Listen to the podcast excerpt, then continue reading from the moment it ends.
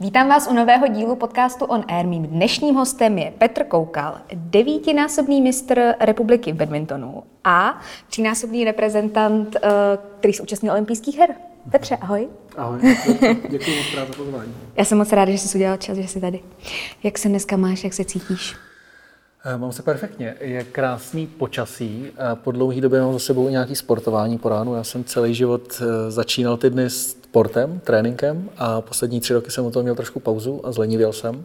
A hodně jsem pracoval a teď se trošku vracím k tomu, že se po ránu trénuju, protože nějakou skupinku hrozně šikovných mladých hráčů. A zjistil jsem, že to je pěkný. Prostě po ránu se to tělo prostě rozhejbe líp při sportu, než eh, u, u psaní e-mailů a telefonování. Takže dneska to je skvělý. Ještě jsem se stihnul otužit ráno, i když už eh, díky tomu počasí už je to skoro uh, teplý ta voda. Už to není úplně takový otužování, ale takže dneska skvělý a moc jsem se sem těšil. A jak se říká, ráno dělá den, viď? On, když je to ráno dobrý, tak... S tím souhlasím, ale nesouhlasím. Hodně lidí říká, že snídaně dělá den. A já jsem úplně proti těm velkým snídaním, protože si myslím, že po večeru, po noci, když člověk jako je vytrávený a má ten svrklý žaludek, tak ty velký snídaně já jsem se nikdy nenaučil ani jako sportovec, i když se říká, že sportovci jako snídaně základné. A, ale rána jsou základ a e, jsem rád, že jsem to objevil teď. Až, až teď. Dřív jsem se toho vždycky bál, protože jsem už večer jsem, jen, jako, jsem se bál toho ranního tréninku. A teď je to úplně obrácené. Teď se těším, až se ráno protáhnu a když jsou takovýhle ráno, tak je to úplně perfektní. No vidíš, to můžeme rovnou začít takhle jako uh, životním stylem. Co vlastně Petr Koukal snídá? Co snídá? Když už teda snídá. On právě moc nesnídá. Já jsem dokonce i v, jako v průběhu kariéry, když jsem ráno měl poměrně náročné tréninky, tak jsem toho moc neposnídal. Já jsem hodně večeřel. Vždycky jsem říkal, že snídám už večer. A vyhovovalo mi ráno zůstat jako lehké. Já jsem si dal rád velkou snídaní, jsem třeba měl zápas někdy v 11, ve 12, tak jsem si dal snídaně, ale po té jsem si ještě musel jít na chvíli lehnout, abych vytrávil. A když jsem měl tréninky třeba od 7, od 8, od 9, tak to by znamenalo snídat v 6 a to já jsem radši ještě vydržel v té posteli. Takže jsem měl takový hodně tekutý snídaně. Mm-hmm. Různý kaše, různý drinky, o- ovocný, eh, zeleninový.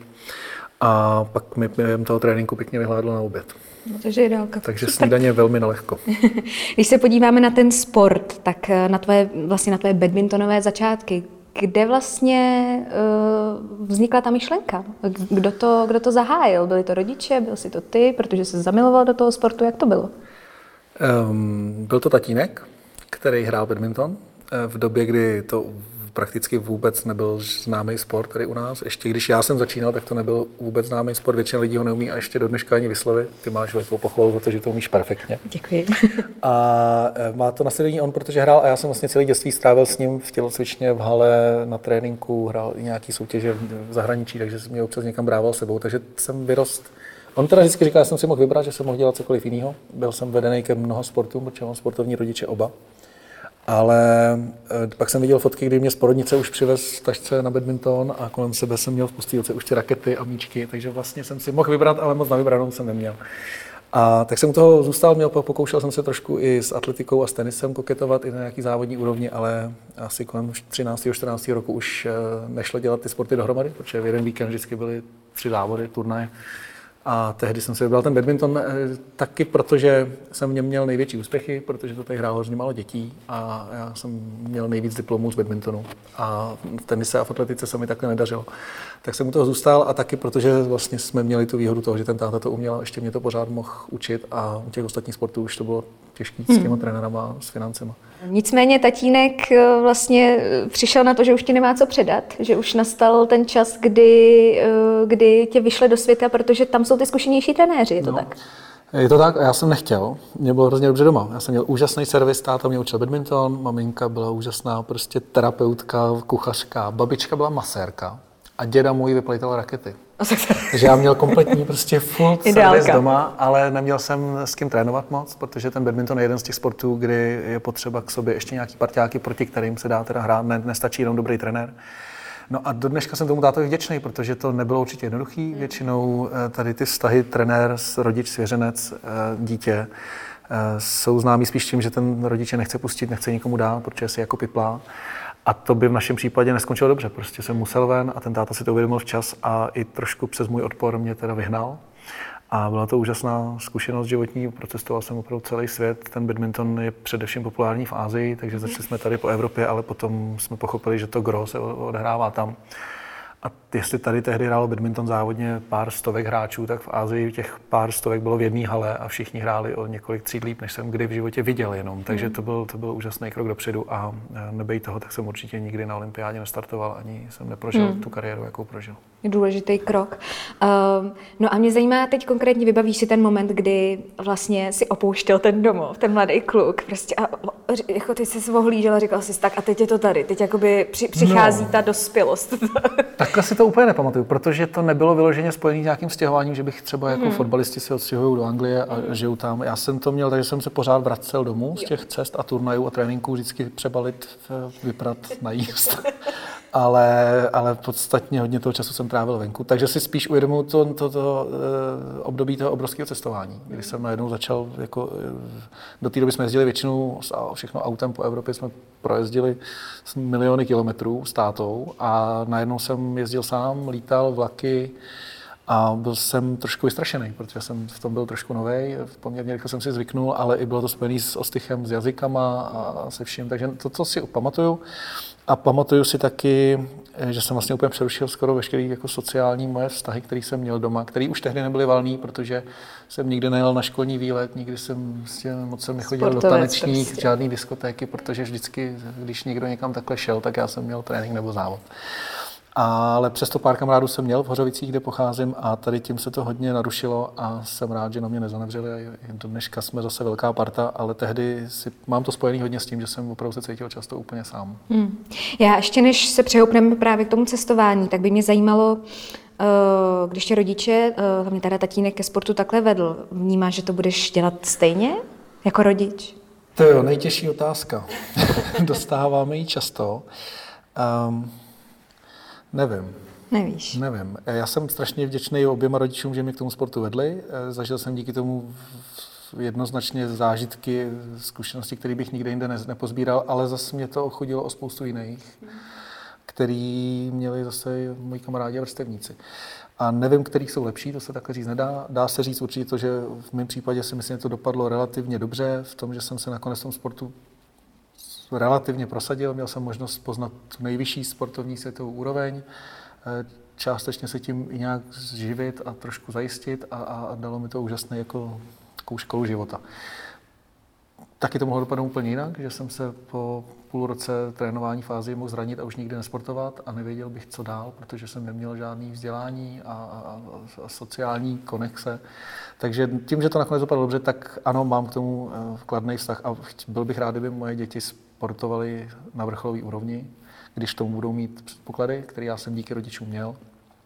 A kdyby nesportovali, tak si ale myslím, že nejvíc mi dalo to, že jsem se něco, nějaký obor činnosti eh, snažil celý život dělat vlastně na tý nej, nej, nejvíc, nejlíp, jak to jde. Že jsem nechtěl být průměrný, protože jsem prostě od malička byl vychovávaný v tom, že mám ty věci dělat naplno.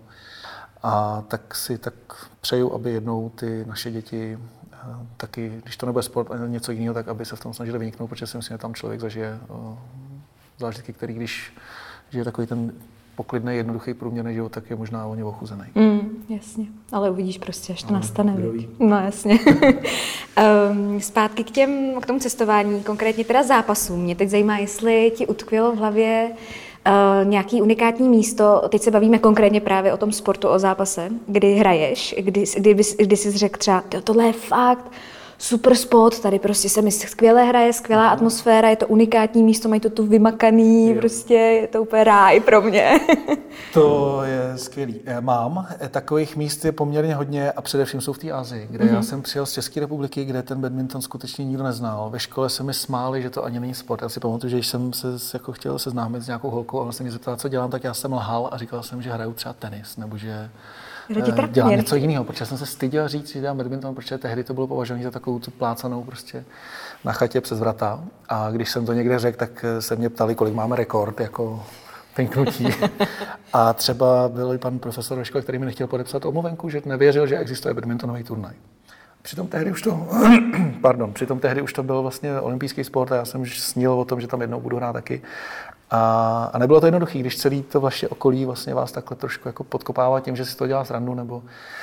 Takže první moje cesta do Ázie, kde jsem prostě přiletěl a na, na letišti byly prostě plagáty známých badmintonistů na všech reklamách, na všechny velké značky, tak jak tady jsou známí sportovci, fotbal, hokej, tenis, tak tam prostě byli všude badmintonisti, který jsem já znal osobně už toho sportu a když jsem přiletěl, já měl jsem jenom ty rakety na zádech, tak prostě ke mně lidi hlásili a chtěli se vyfotit a ptali se, odkud jsem. A to jsem vůbec netušil, že někde existuje a proto jsem se do té Asie strašně rád vracel, protože tam byly perfektní tréninkové podmínky, ale hlavně jsem tam zažíval ten pocit, kvůli kterému částečně si myslím každý sportovec v určitou chvíli té kariéry ten sport dělá, že se jako chce proslavit, chce být výjimečný, chce, aby ho lidi ocenili. A já jsem to tady nezažíval a mm-hmm. tam jsem to zažíval.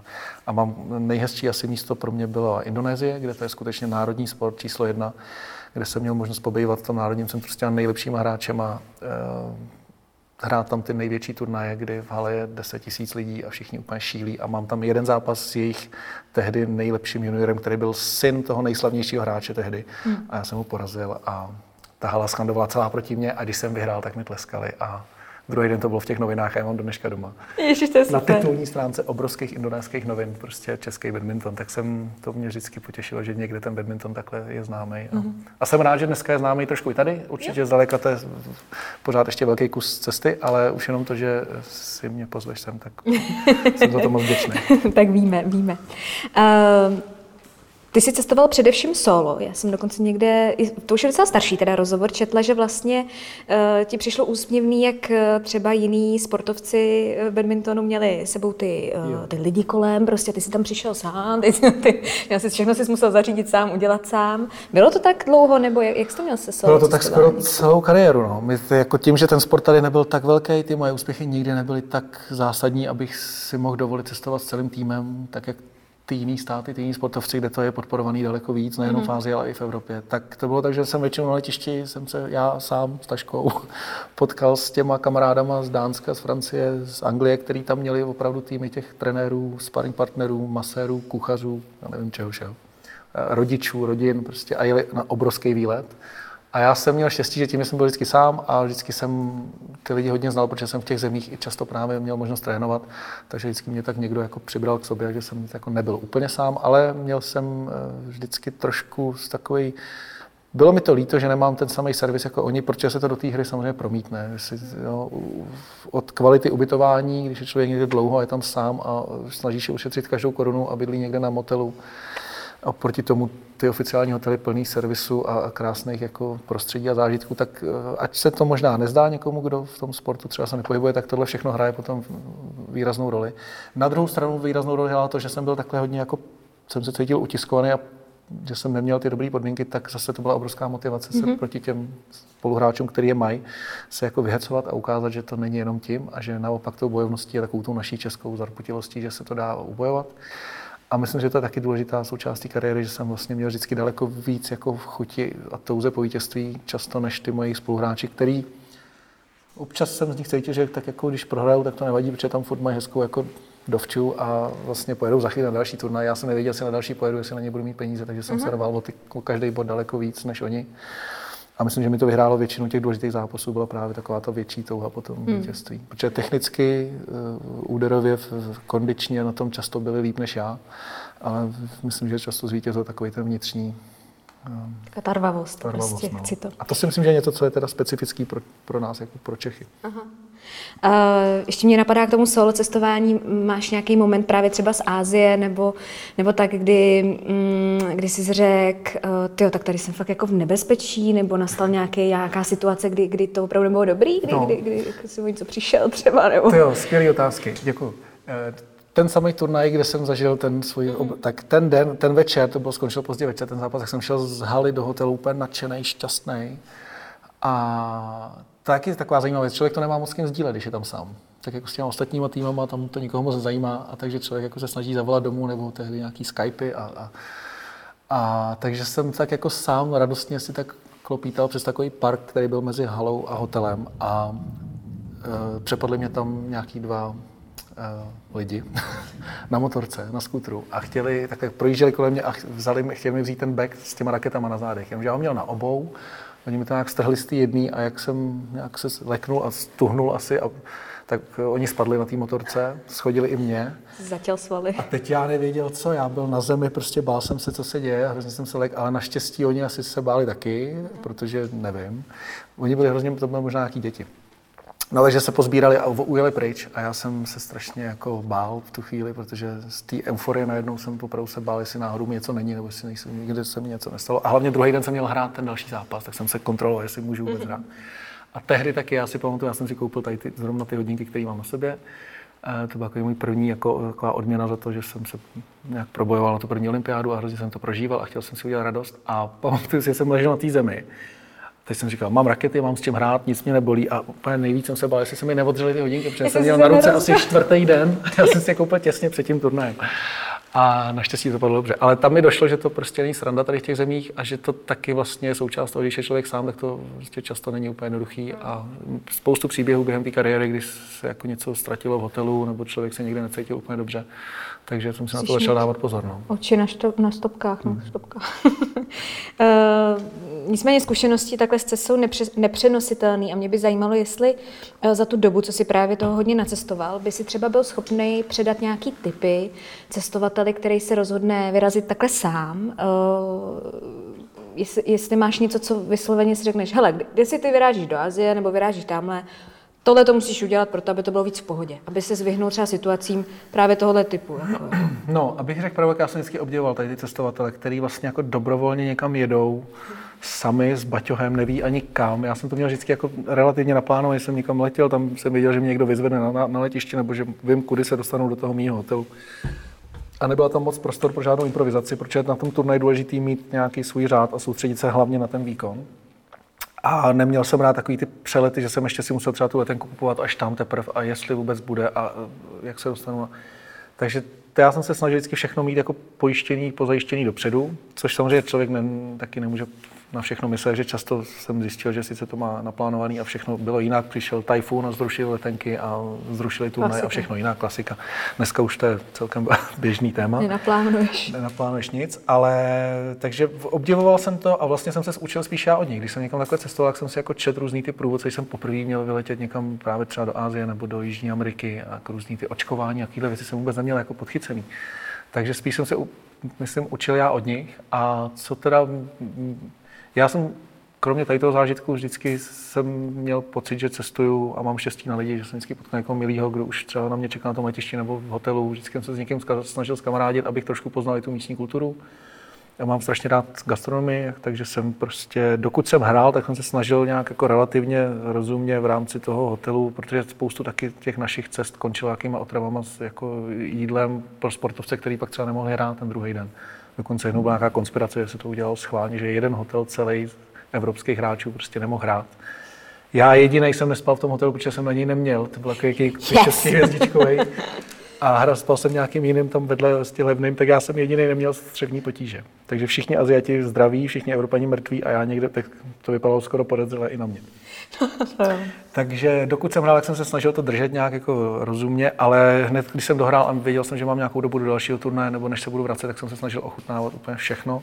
A nejlepší zkušenost jsem vždycky měl úplně s tím klasickým street food, který sice vypadal často děsivě, ale nikdy, nikdy vlastně díky bohu se nic nestalo. Vždycky jsem se strašně pochutnal a miluju pálí věci, takže si myslím, že je dobrý tady v těch zemích jako ty pálí věci, že když už člověk do sebe dostane něco, co třeba není úplně OK, takže Pálivý to zachrání. Jako, no a vozil jsem si vždycky slivovici.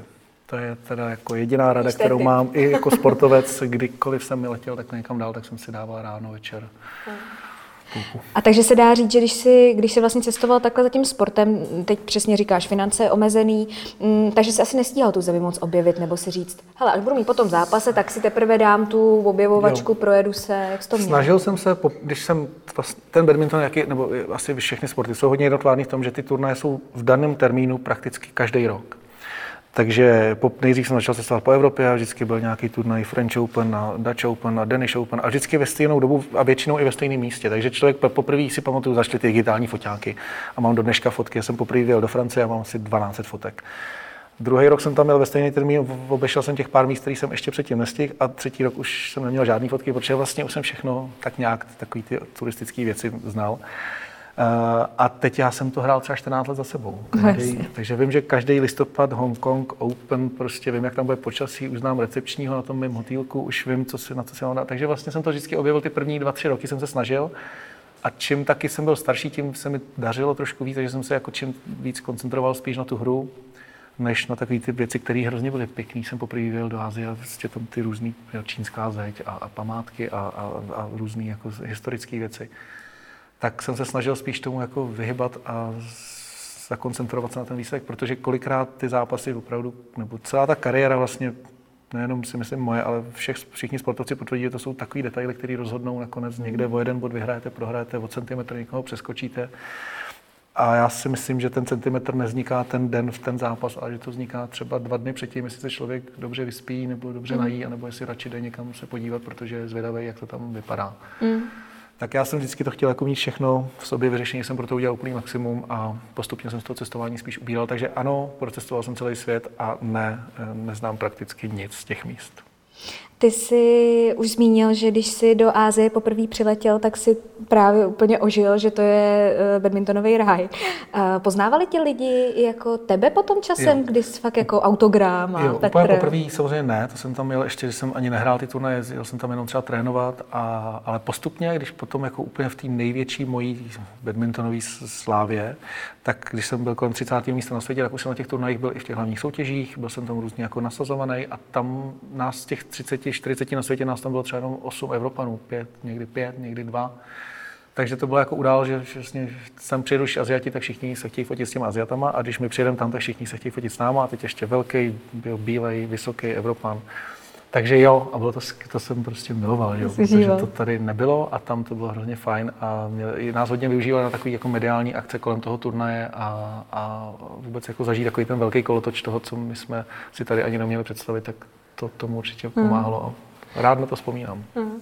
Vypozoroval si za ty léta, eh, kdy jsi hrál proti vlastně lidem z celého světa, nějaký typický znaky pro různé národnosti třeba v tom sportu, že něco dělá. A nemusí to být třeba ani sport, ale třeba já nevím, plácnu. Tak tady prostě dánové před zápasem dělají Jo. tohle, jo? Nebo jestli Jo. máš něco takhle typického ze světa, co bys sdílel? Je toho strašně moc. Jo. Každá ta země má jako svoje specifikum toho tréninkový, jak tím, že jsem měl možnost tam trénovat, tak vím, jak trénují, vím, co dělají před turnajem a vím, co dělají na tom turnaji třeba den předtím, tak trénují třeba dánové úplně jinak než třeba Korejci. Korejci mm. mám pocit, že trénují, jako kdyby žádný turnaj nebyl, protože mám, já kdybych takový trénink dělal den před turnajem, tak už nemůžu hrát. Dánové naopak přijedou a už se jenom tak jako rozpinkávají. Takže to, jako po té sportovní stránce to bylo hrozně zajímavé taky to sledovat a učit se od každého trošku. To si myslím, že byla taky moje výhoda, že jsem vlastně neměl žádný pevně daný styl a že jsem se po každý někde snažil vzít něco málo. I když někdy to byl hrozný guláš, protože člověk jako někam jede, myslí si, že tam se to jako naučí, je tam dva měsíce a pak přijede do Dánska a tam ho učí zase něco úplně jiného. Ale v tom si myslím, že byla ta moje síla, jsem si mohl vybírat. Ale spíš mě si jako uvědomuji takové ty věci, které ani s tím sportem nejsou spojené, ale spíš třeba osobnostní nebo výchovný, jo? že jsme třeba byli takový dva bráchové na Sri Lance, kteří hráli moc dobře a s těmi nikdo nechtěl hrát, protože byli vždycky hrozně agresivní, nepříjemný, úplně to jako, jako špatná energie z nich. A naopak, kdykoliv jsme hráli s někým z Malajzie, nebo jo, vždycky jsem jako věděl, že s ním to bude fajn, že si dáme hezký zápas, férovej, ale zase byly země, kde víme, že vždycky by udělali všechno pro to, aby jako někde, kde můžou, tak podvedou a, a jsou jako zákeřní. Ale úplně teď nevím, jestli to jako můžeme vybrat jeden, jednu věc, kterou bych jako mohl Jasně. zmiňovat. Ale bylo to strašně zajímavé a patří to taky k tomu sportu, patří do té zkušenosti, kterou ten člověk do toho zápasu dává. A myslím si, že tohle všechno jsou ty malé kousíčky a detaily, které je třeba vnímat, které můžou potom rozhodovat. Hmm. A Když to vemu opačně, eh, říkali ti třeba takhle protihráči něco o Česku, jako vysloveně o tom, já to jsem nečekal, že vy Češi jste takový, No. nebo že tohleto. Mě říkali, mě říkali Beast from East. Já jsem byl takový ten kličko jako toho badmintonu, protože jsem byl vždycky velký, silný, výrazně jako silnější než ostatní, ve smyslu, že jsem vážil hrozně moc. Ten badminton je hrozně dynamický, pro, a jo, takže všichni ty Aziati takový pohublí nebo svalnatý, ale měli 60-70 kg. Já měl 85, když jsem byl jako v největší formě, spíš 90. A takže jsem byl takový těžkopádný a strašně jsem to roval silou, protože jsem to neuměl jinak. Takže si ze mě dělají většinou srandu, že jsem takový prostě, jako, nevypadalo to tak hezky jako ten jejich badminton, oni to měli tak hezky technický. A, takže jsme byli, myslím si, že se dá říct, že Češ, Češi, ne, ale vůbec jako mm, hráči z Ruska, z Ukrajiny, takže že jsme byli hodně pověstní tím, že nic nedáme zadarmo a to, co neumíme jako technicky, jak doženeme právě tou bojovností a rvavostí. A nebo pak Dánové nebo Francouzi to byli zvyklí tím, že hrajou prostě pěkně, ale stačí třeba trošku jenom malinko, že se jim nedaří, že se jim člověk dostane pod kůži nějakou psychickou hrou, takže se, jako, že se lámou. Hmm, hmm. Indové byli vždycky hrozně kondiční, tak ty zase jako moc nevy, nevymýšleli, jenom se snažili hrát dlouhý výměny a toho člověka uštvat. A tak v tomhle si myslím, že ten sport je krásný. Ne, před, myslím, že každý asi má něco do sebe, ale nemůžu si představit, že ve veslování má každý národ nějakou svoji taktiku.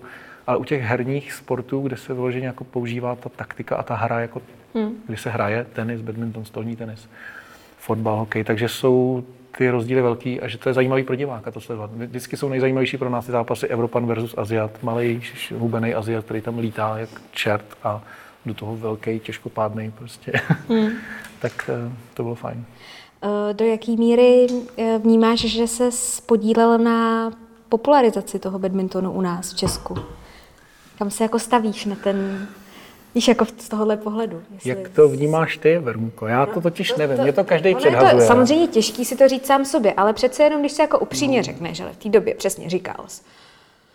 Nikdo o tom tady nevěděl, pinkačka prostě táme přes vrata, uh, pak, pak zároveň tomu se ještě dostaneme, ty máš silný příběh, který tomu samozřejmě taky pomohl a ty, ty se tím jako nějak uh, mluvíš o tom otevřeně, že víš, že to byla součást toho celého jako procesu. Tak eh, jak to vnímáš? Protože já jsem v té době jako to neřešila, že jo? Já jsem nesledovala. Ty, ty jsi byl v tom, v tom, jako, v tom badmintonu, ty jsi to všechno viděl. Ty jsi viděl ten vývoj, víš, jak to bylo předtím, jak je Viděl to jsem ten vývoj a nemysl, do dneška jako nepřikládám svojí roli nějakou velkou váhu. Eh, lidi mi to hodně říkají, je to strašně milý, rád, dobře se to poslouchá, ale nemyslím si, že vznikly komerční centra plný haly kurtů badmintonových, který dneska skoro nejdou objednat, protože je pořád plno, že vznikly, protože já jsem hrál badminton a že se o mě potom začalo psát nikdy kvůli mým výsledkům minimálně, ale spíš potom kvůli tomu druhému příběhu.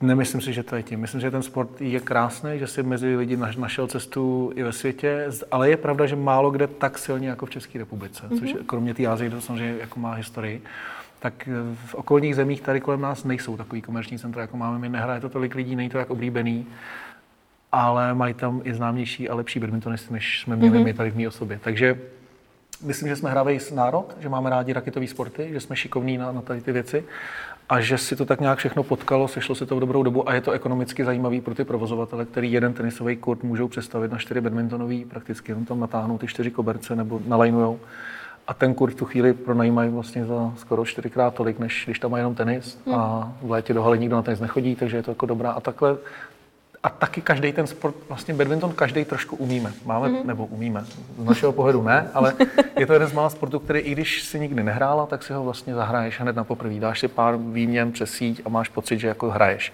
Když neumíš tenis a jdeš poprvé, tak jenom sbíráš míčky a máš pocit, že to je zbytečný tam chodit ještě jednou nebo ta, ta, ta začáteční fáze toho naučení je hrozně dlouhá. U toho badmintonu vlastně tohle odpadá, protože každý někdy na té chatě to a je překvapený, že mu tam v té hale nefouká a hraje to líp. Tak v tohle si myslím, že hraje taky roli, že si to někdo do té haly šel vyzkoušet, zjistil, že to jde, tak šel párkrát a ten první jako výkonnostní růst si myslím, že v badmintonu taky velký, že když člověk jde desetkrát za sebou za dva měsíce, tak fakt má pocit toho zlepšení, který tam je. Pak se to samozřejmě vždycky někde zastaví. Ale u mnoha sportu to vidím obráceně, že se člověk strašně dlouho musí snažit, aby vůbec si zasportoval. A ten badminton je tak trošku jako jízda na kole. Hmm. A můžeme hrát za každého počasí. To je taky fajn, že prostě v zimě se ty lidi rádi do té haly zavřou. Takže jsem rád, jestli to tomu pomohlo. Rád tomu pomáhám dál. Snažím se tu popularizaci dělat na různých akcích, exhibicích, firemních turnajích a podobně.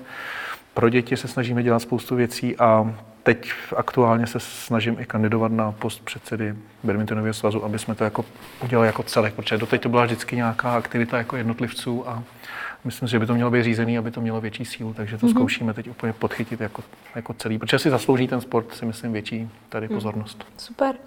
Uh, když se vrátíme do minulosti, tak v roce 2008 jsi se poprvé účastnil olympijských mm-hmm. her v Pekingu. A mě by zajímalo, je to takový, to přirovnávám k tetování. Je účast na olympijských hrách jako kérka, když si děláš první, tak nemůžeš přestat? se dívám, tyjo, Mám jich pět. Jo. Já mám čtyři a všechny jsou spojený s olympiádou. Taky teda. Pro mě první olympiáda byla spojená s tím, že jsem si pak nechal vytetovat kudy. To většina těch sportovců dělá. Dneska asi už bych to neudělal, ale tehdy mi to přišlo jako hrozně cool. A ne, jo, bylo to návykový, bylo to úžasný. Myslím si, že pro každého sportovce a pro nás obzvlášť v České republice znova malý sport. A najednou jsem seděl v letadle s těma nejznámějšíma sportovcema z republiky, který jsem znal z novin a z televize. A letěl jsem s nimi na společnou akci a vlastně jsme si tam byli všichni rovní. Samozřejmě někdo bojoval o medaile, spousta z nás se tam měla účastnit a byli jsme rádi za každý vyhraný bod nebo závod ale to byl obrovský jako motor do té další práce. Já jsem si tak jako vnitřně říkal, že to je limit, že se na tu olympiádu dostanu a že potom už budu muset začít něco dělat jako mm-hmm. normálního, že tehdy ten badminton se mi nedařilo, to byla spíš jako dotovaná činnost. Ale ta první olympiáda to trošku jako nastartovala, dařilo se mi potom i poschánět nějaký sponzory, se mi začalo dařit víc a hrál jsem nějaký ligy v zahraničích. A ta účast na olympiádě vlastně i v tom badmintonovém světě jako zaručí jakousi nějakou, nějaký status, který člověku pomůže potom pro ty uh, různé výhody, které může jako čerpat. Takže bylo to skvělé. Prostě být tam s tím českým týmem a zároveň být součástí té obrovské olympiády, kde člověk v té jídelně potkává skutečně ty světové hvězdy tak bylo skvělý. Navíc pro nás Peking byl prostě země badmintonu zaslíbená a já tam jezdil trénovat předtím, takže jsem se tam cítil dobře a ten badminton měl obrovskou popularitu a pozornost. A čtyři roky na to Londýn, který zase byl blízko a jsem se těšil, že to budu snad moc zažít znovu a že už bych tam mohl taky bojovat v nějaký medaile a ne se tam jenom účastnit. A těšil jsem se, že to bude blízko, že tam třeba budou moci rodiče mm. a trošku zase jako podpořit tady ten, ten, ten náš sen. Nicméně uh, přišla, přišla komplikace v podobě nemoci, konkrétně rakoviny vadlat. Uh, mě by zajímala uh, věc, která se pojí s nemocí velmi často a měli jsme tady hosti, kteří hosti tady sdíleli uh, často to, že vlastně se jim život změnil po nemoci, mm-hmm. že třeba otočili nějak hodnoty.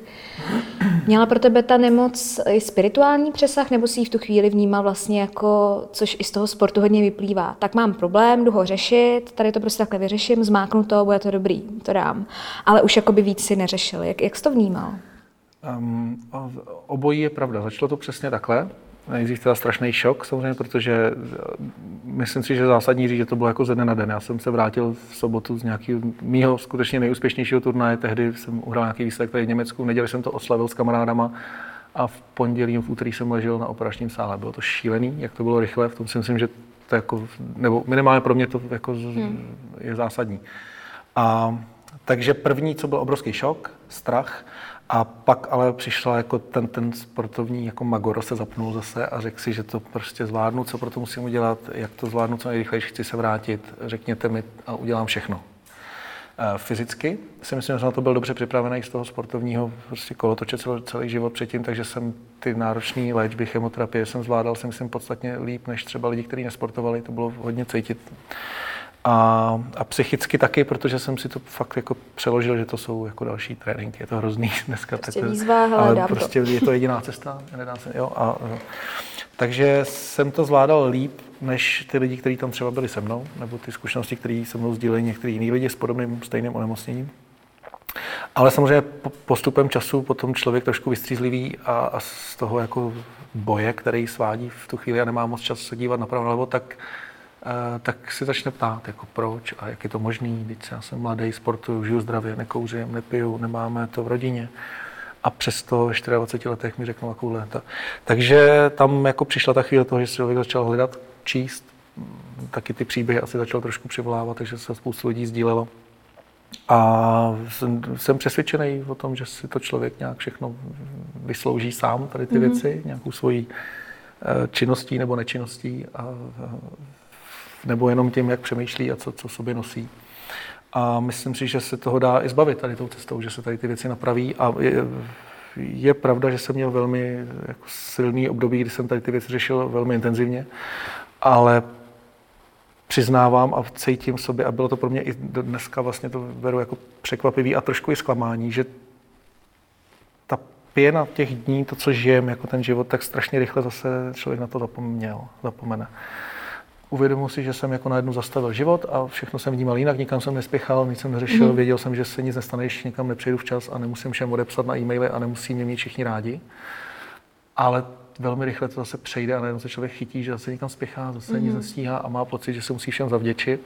A mám štěstí, myslím si, že relativně často si to uvědomuju a vracím se do té doby, protože o té zkušenosti hodně povídám. Dělám různé přednášky, mám nějaký nadační fond, který o tom hodně mluví a já se toho účastním aktivně. Teď teda skrz tady to období koronový moc ne, ale vlastně jinak skoro jednou, dvakrát do týdne někde o tom příběhu mluvím. Takže se do té doby vracím. A nebo třeba jenom projíždím přes Prahu a jdu kolem té onkologie, kde jsem jako proležel to období. A to je vždycky jako, jako dobrá stopka, buď když to někde sdílím, anebo když tam projedu, tak se vlastně jako trošku zase zastavím a uvědomím si, že je třeba se trošku zase jako vrátit. No. Ale ne, ne, moje zkušenost je taková, že to je silný zásah do, do života, velká změna v různých ohledech, ale není trvalá. Mm-hmm. Je třeba na tom pracovat dál a uvědomovat si ty věci a nenechat se zase strhnout uh, něčím, co není správný. Mm-hmm. Uh, ty jsi zmínil nadační fond. Uh, vaše moto je, až se chlapi začnou starat o své zdraví jako o auta, budeme mít vyhráno. Mm-hmm. A mě zajímá, už je to lepší? Starají se o sebe chlapi jako Já o auta? Nevím, trošku snad. Je to teda moto, který říká pan profesor Volíček, onkolog jo. právě z Brna, který my jsme si půjčili. A věřím, že to je lepší, než to bylo v roce 2010, kdy jsem se s tím popral já. Je to teda 10 let práce, ten fond běží asi pátý rok, ale není to samozřejmě jenom naše práce, je to práce všech lidí, kteří tady tu zkušenost třeba sdílí dál. Eh, je to nějaká přesahová věc jako přes celospolečenská. Si myslím, že tady trošku žijeme v tom, že ty chlapy jako by jsme nemohli být nemocný, nebo minimálně bychom to neměli přiznávat. Částečně taky, protože vy si z nás pak děláte srandu, že máme rýmičku a kašlíček, kašlíček. když nám něco je a chceme jít doktorovi. A skutečně jsou případy, kdy ty chlapy třeba mají takovýhle problém, i takhle zásadní, jako jsem měl já, který je omezuje, ví o něm, ale vlastně to neřeknou svojí partnerce, manželce, nebo už jsou starý a nechtějí to říct svojí mamince. A, a stydí se jí doktorovi, protože jsou třeba z vesnice a bojí se, že to tam bude vidět celá hospoda. Takovýhle věci rozhodují o tom, jestli ten chlap třeba jako přežije nebo ne. Je to, to si myslím, že je šílený, že do dnešní doby nepatří a že to není o tom edukovat chlapy, že by měli chodit k doktorovi často, ale myslím že to je o tom edukovat společnost, aby přestala vytvářet ten pocit, že jako chlap by se měl stydět, když mu něco je. Je to asi historická věc, která hmm. sahá až nevím kam. Možná v té Spartě se říká, že když by někdo trošku nebyl fit, takže ho hodili tam dolů tak eh, my jsme všichni samozřejmě hrdinové, chceme být super hrdinové a chceme být pro vás oporou, ale myslím si, že by i díky, a především díky vám a vaší jako komunikaci a, a věřím, že většina žen to takhle cítí a nikdo nechce doma magora, který nebude řešit své zdraví a pak bude pozdě. Tak jako pozvednout spíš to, že jako správný, moderní, silný chlap je ten, který se o sebe stará a je zodpovědný. A co to znamená být zodpovědný, to už je samozřejmě druhý téma. Jestli to znamená chodit pravidelně k doktorovi, nebo spíš žít ten život tak, aby se mu tyhle věci vyhybaly, nebo minimálně jim co nejvíc předcházel, ať už životním stylem, nebo tím, že se zajímá i o nějaké jiné věci, než jenom kolik vydělá a kde to utratí. A to už je věc druhá. Ale jako začal bych tím tématem, že tak jako ženská nemusí už být jenom úplotný, takže chlap uh, může být i nemocný a je třeba to řešit včas a předcházet tomu. Mm-hmm, starat se o sebe. Uh, ty jsi vlastně potom po rakovině opravdu se do toho obul, pan doktor říkal, no uvidíme, co ten sport, jestli jako budete, nebudete, jak to bude. No. A ty, jasně, dobrý, takže jedu na olympiádu, všechno v poho. no, chtěl jsem moc. A uh, vlastně, když se, když se podívám zpětně, tak ty jsi byl na dalších dvou olympiádách a co se chci ale zeptat, uh, máš na webu napsaný, že tvým největším zážitkem, protože já hodně řeším zážitky na cestách, co tam, co tam máš, co bojíš, veď, uh, je, že jsi byl právě v roli vlajkonoše českého týmu. A je to dodnes tvůj největší zážitek? který, možná to updateuješ po dnešku. Asi ne. no, byl to skvělý zážitek, ale zpětně se na něj dívám samozřejmě úplně jinak, protože já bych si vždycky jsem si přál, nebo nikdy mě to ani napadlo, že bych nesl lajku. A pokud jsem o tom někdy jako snil, tak by to bylo z důvodu, že jsem teda vyhrál medaily a příš, příště ji budu moc nést, nebo většinou to je za zásluhy jako sportovní. Tohle bylo výjimečný v tom, že jsem ji dostal v tom, že to bylo za zásluhy mimo sportovní. Já jsem to v tu dobu vnímal jako obrovskou prestiž a byl jsem za to vděčný a věřím, že to minimálně to obrovsky pomohlo rozšířit tu problematiku toho zdraví, kterou jsem já tehdy prošel. A samozřejmě to velmi výrazně ovlivnilo i moji popularitu v tu chvíli během té olympiády a, a, a, ten, a asi tam nejvíc stal i ten badminton jako nálož toho prostě té medializace. Takže z tohoto pohledu to bylo unikátní, byl to nádherný pocit, který teda bohužel trval strašně krátkou chvíli, jako všechny tady ty velké věci, než začnou, tak už skoro mi přijde končí. Já když jsem pak v televizi viděl, jak dlouho jsem obcházel ten stadion, tak jsem říkal, to byl někde jinde, to není možné. Já mám pocit, že mi ji dali a že jsem ji hned někomu odezdal, protože to tak rychle uteklo. Ale bylo to krásný, nicméně eh, dneska na to rád vzpomenu, ale není to nic, s čemu bych se nějak jako upínal. Mm-hmm. Je to ale i tím, že není tajemství, že spoustu lidí mi to dává sežrat a já jsem teď nějak všechno zpětně se na to dívám jinak a je mi to líto, ale vlastně i těm lidem rozumím a mám to vlastně už spojený s tím, že jako dostávám si že jsem nikdy nebyl úspěšný sportovec a pořád jsem byl někde vidět a, a lidi to štve některý. A mě to štve, že je to štve. A mám vždycky se jako, říkám, jako kdybych chtěl být nemocný, abych, jo, dokonce to i zaznělo někde, že jako, jestli jsem si to jako nevymyslel možná. Tak eh, tohle mě mrzí a mám to s tím spojený, takže to jako zpětně to nehodnotím úplně tak s takovým nadšením jako těsně tam. Ale ta olympiáda byla úžasná, byli tam prostě známí rodiče, příbuzní a eh, myslím pro celý český tým, tím, že to bylo takhle blízko, tak, jsme, tak si myslím, že to byla úžasná zkušenost. A pro mě obzvlášť tím, že samozřejmě jsem měl možnost být takhle jako v tom, v tom září těch reflektorů. A vést ten český tým, pro který jsem úplně v tu chvíli dechal, měl jsem pocit, že jdem do nějaký bitvy, prostě. Se ve mně z nějakých minulých životů, se, měl jsem pocit, že jdem někam do bitvy a já jdu jako ten první v tom šiku těch úžasných lidí, kteří tam byli. A bylo to hezký. Ty jsi teď zmínil záře reflektorů a vlastně ty názory jiných lidí na to, jak hodnotí tvůj život. Mě by zajímalo, jak se cítí člověk, jehož osobní život je neustále v médiích. No. Jaký to je? Jak ti je? Nic moc. Nic moc. Ale je třeba říct i to B. Eh, já jsem si to vždycky přál. Vlastně vnitřně jsem chtěl být známý a pamatuju si, a začíná to zase, myslím, znova v té škole, kde se mi smáli, že ten badminton není populární a já jsem chtěl být jako ty fotbalisti, o kterých psali, pod, já jsem z Hořovic a to máme pod Brdský noviny. A já, můj největší sen prostě ve 12 letech byl, aby u mě v těch novinách napsali. A když se to povedlo, že jsem vyhrál nějaký mistrovství republiky, tak jsem chtěl, abych byl v Berounském denníku a pak jsem chtěl být v Mladé frontě. A pak jsem chtěl být v televizi.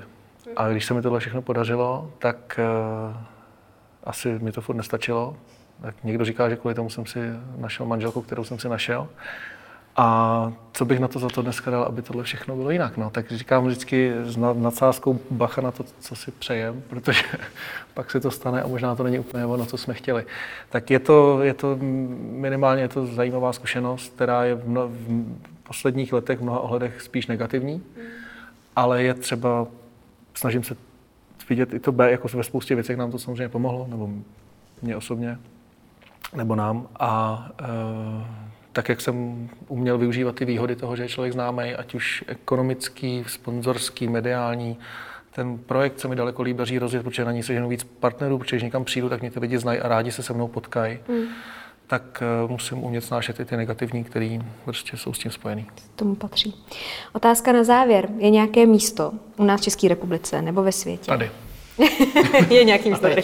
Eh, kde Petr vypne, neřeší přesně tady ty všechny nesmysly a načerpává energii? No, mám ho doma. Jsem asi jsem šťastný člověk, protože se nám podařilo postavit domek v rodišti mým, v Hořovicích, na místě, kde jsem chodil s mým dědou, který byl myslivec. Ta ulice se dokonce jmenuje Myslivecká.